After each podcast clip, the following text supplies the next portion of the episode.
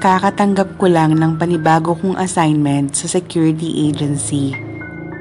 Sa isang abandonadong building pala ako madedestino sa may Clark, Pampanga. Inaamin ko, hindi ko ito napaghandaan. Hindi sa katangiang pisikal, ngunit sa spiritual na paghahanda. Marami na akong naririnig na kwentong kababalaghan sa dating ospital na yon. At masasabi kong kahit malaki akong tao, may kakaibang takot akong nararamdaman. Gusto ko sanang kausapin ang aming bisor na sa iba na lang ako ay assign. Ngunit natakot din ako sa kung ano ang iisipin niya.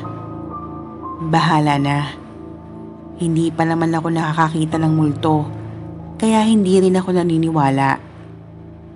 Magdadala na lang ako ng radyo para kahit papano ay malibang naman ako at hindi mag-isip ng kung ano-ano. Dumating na ang gabi ng aking unang duty. Pagkaapa ko pa lang sa semento ng abandonadong gusali na iyon, ay kinilabutan na ako. May kung anong mabigat sa pakiramdam na ang hirap ipaliwanag.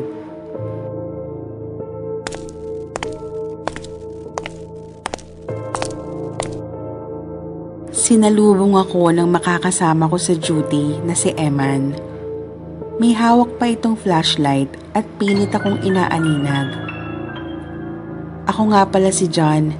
Sa tondo ko dati na destino Nagpalit kasi ako ng agency kaya heto, nakangiti ko pang banggit habang isinusuot ang aking uniforme. Matipid na ngiti ang isinukli ni Eman sa akin. Marahil ay sa sobrang naiinit na ito dahil palay ang kanyang paghikap. Sige, mauna na ako. Doon ako sa kabila magbabantay at dito ka naman. Ani niya. Ang buong akala ko pa naman ay magkasama kami dito buong gabi. Gusto ko pa naman sanang magpasama sa kanya sa paglibot sa buong lugar. Mga ilang hakbang na ang kanyang nalakad nang bigla siyang tumigil. Siya nga pala dyan, may mga kasama tayo dito. Medyo nakahinga ako ng maluwag. Akala ko kasi dadalawa lang kami. Talaga? Ilan ba tayong gwardya dito? Dalawa lang tayo dyan. Dahil bago ka, ay sa'yo sila lalapit, makikipaglaro, magpapapansin. Hindi naman sila nananakit, huwag mo nga lang silang gagalitin. Iyon na ang huli niyang salita bago siya naglaho sa dilim. Sa paglibot ng aking mga mata, ay doon ko napagtanto na malawak pala ang lugar para bantayan ng dalawang sikyo lamang. Wala kang ibang maririnig kung hindi mga ingay gawa ng mga kuliglig. Iilang bahagi lang ang naaabot ng liwanag. Mas nakakatakot pa ito kaysa sa aking inaasahan. Binuksan ko yung radyo habang sinasagutan ko yung crossword sa dyaryo. Ilang minuto lang ang lumipas nang may mga yabag akong narinig sa aking bandang likuran. Hindi ko ito pinansin nung una, pero papalakas ng papalakas, animoy papalapit na sa akin. Pinatay ko yung radyo para mas mapakinggan ko ito ng maigi. Eman, ikaw ba yan? Tumigil ang mga yabag, ngunit walang sagot mula kay Eman. Nagantay pa ako at nagmasid habang dinadaga ang aking dibdib nang biglang bumukas yung radyo. Agad akong napatayo at munti ka lang mapasigaw. Huminga ako ng malalim at kinalma ang aking sarili. Kinuha ko yung flashlight at nagsimulang maglakad patungo sa direksyon na pinuntahan ni Eman. Napakaluma na ng gusali at halata mo ang pagkasira nito. Bakbak ang mga pintura at may mga dingding na may mga sulat. Tinapat ko yung flashlight para basahin ito. Nagpatuloy pa ako sa paglalakad nang may nahagip ang aking mga mata. Hindi ako pwedeng magkamali. Isa iyong sundalo dahil may hawak pa iyong bayoneta. Sir, bawal po kayo dito. P- private property po ito. Sinundan ko ang sundalo at dahil nga madilim ay hindi ko siya napagmasdan ng maigi. Huminto siya sa may kwarto at doon ko lang nakita na wala pala itong ulo. Maya-maya pa ay sunod-sunod na palaghoy ng babae ang aking narinig. Hindi ko na kaya. Mag-aalas 11 pa lang pero puno na ng pagpaparamdam ang mga hindi matahimik na kaluluwa. Panay ang sigaw ko habang tumatakbo palabas. Narinig ko pa ang mga yabag na tila ba ako'y hinahabol ng kung sino o anuman. Sa wakas ay narating ko na ang pwesto ko kanina. Nagulat ako kasi kakapasok lang ni Eman. Hindi pa ito nakasuot ng uniforme. Magandang gabi. Ako si Eman. Ikaw ba yung bago kong makakasama dito? Nakangiting wika niya. Hindi ko maintindihan. Nag-usap na kami kanina. At saka, hindi ba doon sa kabilang parte ng gusalin siya nagpunta? Ah, alam ko na yan tingin na yan. Napaglaruan ka na nila. Huwag kang mag-alala. Sa una lang yan. Masasanay ka rin. Saka, multo lang yung mga yan. Ikaw, may Diyos ka. Hindi ka nila kayang galawin. Nakangiting wika ni Eman. Nagdaan pa ang ilang mga gabi at buwan. Akala ko hindi ko makakaya. Buti na lang, malakas ang aking pananampalataya sa Diyos at hindi rin ako pinabayaan ni Eman. Sa wakas ay tapos na ang duty ko doon. Kinuwento ko sa bisor namin yung nangyari at kinamusta ko si Eman kung doon pa rin ba ito naka-duty. Sinong Eman? Eh ikaw lang ang naka-duty sa gabi, John. Sa puntong iyon ay labis akong kinilabutan. Eh, hindi pwede. Baka nagkakamali lang si Sir. Inilarawan ko sa kanya kung anong itsura ni Eman. Kinuha niya ang isang folder sa drawer at ipinakita sa akin ang laman. Siya ba? Napakahusay na si Kion ni Manuel. Kahit saan ko siya ilagay ay walang reklamong matatanggap sa kanya. Kaso, yung kinakasama niya na buntis ng iba, kaya iniwan siya.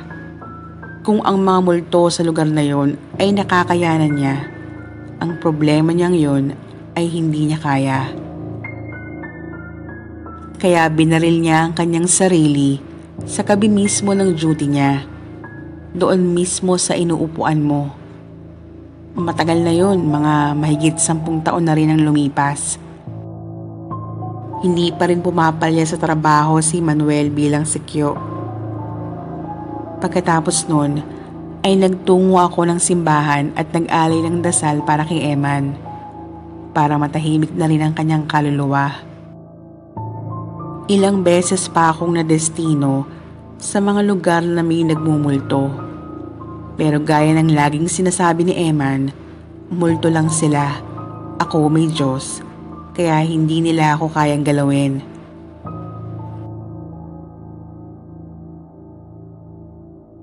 Sa isang opisina sa may alabang ako na destino. Sa tagal ko na dito, ay halos pamilyar na ako sa mga mukha ng empleyadong lumalabas-pasok sa gusaling ito. Isang maulan na gabi, Pagka-uwi ng mga empleyado, ay agad kong dinouble check ang bawat kwarto at palapag. Pagdating ko ng fifth floor, ang huling palapag, kung saan isa pa lang ang nakaukupa, ay may narinig akong batang tumatawa. Inisip ko na baka guni-guni ko lang. Pero para makasigurado, ay binuksan ko ang flashlight at inilawan ko ang bawat kwarto sa palapag na yun. Muli ko na namang narinig ang bata, kaya sigurado na ako na hindi ito imahinasyon lamang. Pagdating ko sa pangatlong pinto, ay bumulaga sa akin ang bata. Marumi ang mga damit na animoy basahan at namumutla ang buong katawan nito. Ang hindi ko malilimutan ay ang nakakatakot niyang itim na mga mata. Lahat ng buhok ko sa katawan ay nagsitayuan nang ibukan nito ang kanyang bibig at magsalita sa pinakamalalim na boses na narinig ko sa talang buhay ko. Laro tayo. Ikaw ang taya. Pagkatapos nun ay tumawa na ito na animoy siraulo habang nakatingin pa rin sa aking direksyon. Nanigas ang buo kong katawan pero pinilit ko pa rin hawakan yung baril ko. Nag-usal ako ng dasal sa isip ko at nakita ko ang pagtagilid ng ulo nito sabay simangot. Salbahe ka. Ayaw ko sa'yo. Binunod ko yung baril nang biglang dumating yung kasama kong si Kyo. Anong nangyari sa'yo? Agad akong napaupo habang tagaktak ang aking pawis sa ulo. Hindi na ako pumasok kinabukasan. Sa tagal ko lang naka-duty doon, ay ngayon ko lang nakaharap yung sinasabi nilang multo sa fifth floor. Maigsi lang ang kwento ko. Sa isang mall sa Shaw Boulevard ako nagtatrabaho. Panggabi ako noon, kaya matapos ang last full show ng mga sinehan, ay trabaho naming siguraduhing wala nang mga taong maiiwan sa loob ng mall. Habang ako'y naglilibot, ay may malamig na hanging bumalot sa aking katawan. Inisip ko na lang na baka dulot yun ng aircon, kaya nagpatuloy ako sa paglalakad. Maya-maya pa, may sumisit-sit sa akin ng mga tatlong beses. Pinipilit ko pa rin tatagan ang aking sarili. Hanggang napatingin ako sa may itaas, sa may sinihan, sa may bandang escalator. May babaeng mahaba ang buhok at nakaputi, nakatingin sa akin. Tinignan ko pa uli para makasiguro ko, ngunit nandun pa rin yung babae. Agad akong tumakbo palabas ng mall, kung saan ko sinabi sa mga kasamahan ko'y nakita ko. Ilang beses naming nilibot yung mall, pero wala talagang tao.